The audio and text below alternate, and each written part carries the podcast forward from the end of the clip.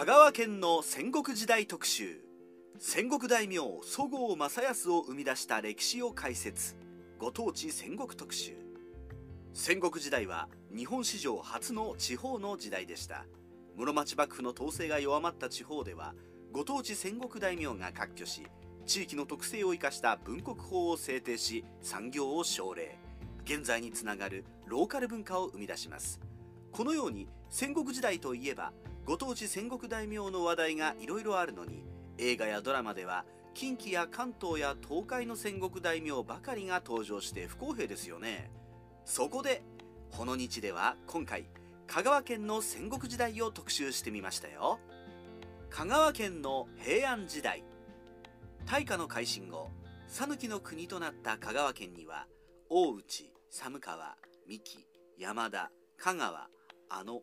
宇多中多度美濃刈田の11軍が置かれ讃岐の神として国司が派遣されました。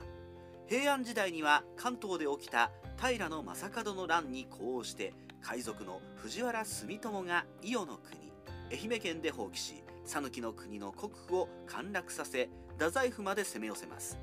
大和朝廷は追伏長官小野義古時間源元常。左官藤原義行大倉春実による兵を差し向け天行4年941年5月に博多湾の戦いで住友の船団は追伏の軍により壊滅。住友は息子重田丸と本拠地伊予へ逃げる途中宇和島で殺害されたとも極死したとも遥か南方を目指して消息を絶ったとも言われています。平安時代の末には源平合戦で有名な屋島の戦いが起こり一の谷の戦いで敗れた平氏は屋島の戦いでも義経軍の背後からの吸収で敗北。以後瀬戸内の政界権を失いました。また鎌倉仏教派の法然も香川県に流罪にされここで雨乞いの儀式を見て念仏踊りを編み出したそうです。建武の神聖から南北朝。鎌倉幕府が滅亡し後醍醐天皇による治世。建武神聖が開始されますがそれまでの後部2本立ての政治を強引に公家一本にしようとし全国の武士の反感を買います。やがて倒幕の功労者の足利尊氏が挙兵。讃岐武士は足利一族の細川上善に従って従軍しました。細川上善には下総御家人安富氏や相模の御家人の香川氏が悲観として従いやがて讃岐に土着し有力黒人となります。高氏は一度敗れるものの九州で再び勢力を回復。上洛して幕府を開き後醍醐天皇は吉野に逃れ日本は南北朝時代に突入します。細川大周家細川秋氏が讃岐の国守護に。足利尊氏に従い香川県の支配者となったのは細川上善の兄弟細川秋氏でした。秋氏はいとこの和氏と共に健康の乱頃から高氏に仕えて鎌倉幕府倒幕で活躍し建武3年1336年高氏の命令で四国に渡海諸大名や黒人衆の統率に功績を挙げます。これにより高氏に讃岐の国河内の国泉の国守護と侍所当人に任じられ着流の和氏の死後はその弟頼治と共に細川一門を主導しました。細川秋氏の功績は高く足利家出自で軍事担当の河野諸直に並ぶほどだったそうです。しかし昌平2年1347年南朝の河内の神楠木正面に攻め込まれて藤井寺京光寺の戦いで敗北。さらに住吉天王寺の戦いでも逃走して敗戦すると河内守護と泉守護を解任されこれらの地位を河野諸直に譲り渡すことになります。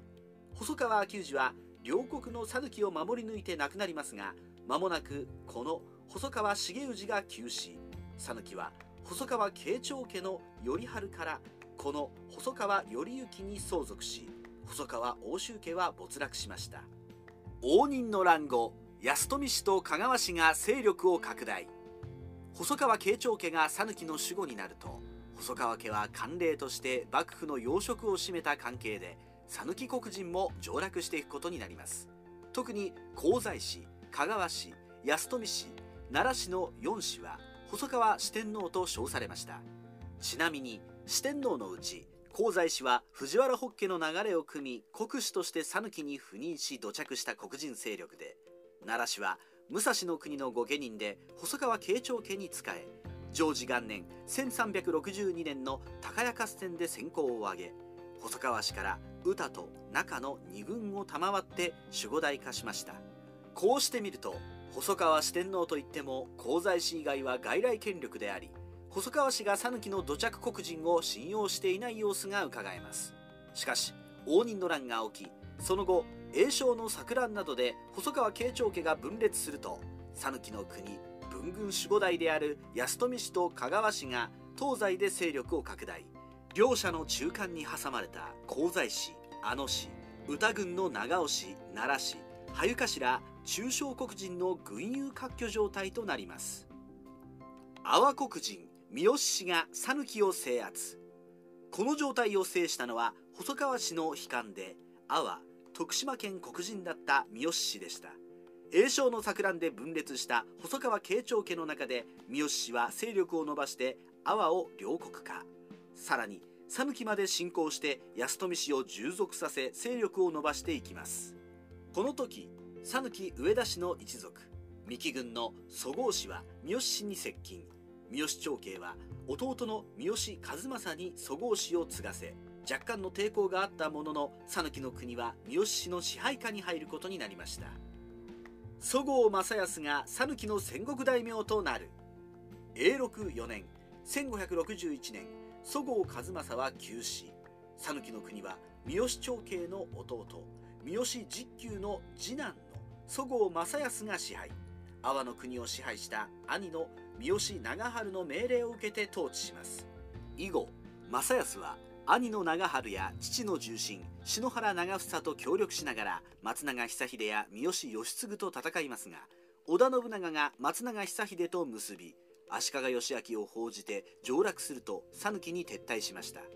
元亀4年1573年三好長春は重臣篠原長房と険悪な関係になります。そごう正康は兄の命令で阿波の国の森飛騨の神伊沢右近大夫東山の香西氏生産の香川氏淡路の国の兵の総勢7000人と紀伊の国の鉄砲衆3000を率いて万歳城を攻め次に上桜城に籠城した篠原長房を攻め篠原長房を討ち取りました。しかしその後讃岐黒人は三好氏から離脱を開始します。理由は三好長春の強権政治と篠原長房が東讃岐の黒人三川氏から大地軍を割譲したことのようです。讃岐黒人の離反には織田信長や長宗我部氏の調略も関与していてそごう正康は讃岐黒人を支配する力を完全に失いました。離反した香川幸景は香西義清と図り三好家臣で奈良市領の代官を務める金倉昭忠を攻め滅ぼし天正4年。1576年に香西氏と香川氏は織田信長に従属します。そごう正康長宗我部氏に敗れる。天正5年。1577年。阿波の国で三好長春が長宗我部元親の講演を受けた岐阜系の細川実行に敗北し自害。さらに同年には讃岐に中国地方の小早川氏が上洛し西の小城主の香川民部省を助けて長尾氏と羽生氏を攻める事件が発生します。この事態に三好一族はそごう正康を当主として担ぎ阿波正髄城に入れて三好家の勢力挽回を図りました。そごう正康は土佐長宗我部氏に対し讃岐と阿波黒人に交戦を呼びかけ大半を救護織田信長も長宗我部氏の四国統一を警戒し長宗我部氏に支配下に入るように迫りますが過去に四国は切り取り次第と信長から認可を受けた元親は拒否。ここで信長は三好氏への態度を軟化させそごう正康は信長の援助を受けて長宗我部氏と戦うことになります。しかし優勢になったのもつかの間後ろ盾の織田信長が本能寺の変に倒れ長宗我部氏と独力での戦いを余儀なくされました。そごう正康は長宗我部氏との戦いで連敗し天正12年1584年には讃岐の蘇郷城と虎丸城を元親に落とされ大阪の羽柴秀吉を頼り落ち延びます。二転三転する讃岐の国の支配者。その後正康は天正13年1585年豊臣秀吉の四国攻めに協力して長宗我部元親を降伏に追い込み讃岐そごう三万石を秀吉から与えられて大名に復帰しました。ただそれは戦国秀久の配下そごう孫六郎としての復帰で阿波の支配も三好家当主の地位も復活しません。その後そごう正康は秀吉の九州征伐に戦国秀久の与力として従い秀久の無謀な作戦に巻き込まれへつぎ川の戦いで島津家久に敗れ戦死しました。そごう正康はこの時33歳香川県ローカル戦国大名の寂しい最後です。讃岐を与えられた戦国秀久もへつぎ川の戦いで味方を見殺しにして逃げたことで秀吉の怒りを買い讃岐の国は没収され改易されます。次に讃岐は尾藤友信に与えられるものの尾藤も九州征伐で腰抜けな振る舞いをしたとして改易され秀吉は生駒近政に讃岐を与えました。江戸時代丸亀藩高松藩多度津藩が並立。その後秀吉が死去すると生駒氏は関ヶ原で東軍に参加し領地は安堵されますが寛永17年1640年生駒家はお家騒動を起こし出羽の国へ移動。以後東讃岐には水戸徳川家の着流。松平頼重が高松に入り高松藩12万石。京極氏が丸亀に入り丸亀藩5万1000石を起こします。途中で丸亀藩は師範として多度津藩1万石を分立させたので江戸時代の讃岐は3つの藩が並立することになりました。戦国時代の香川県特徴。戦国時代の香川県は細川慶長家の支配下で京都の政局に近く黒人の香西市香川市安富市奈良市が細川四天王となるなど勢いが盛んでした。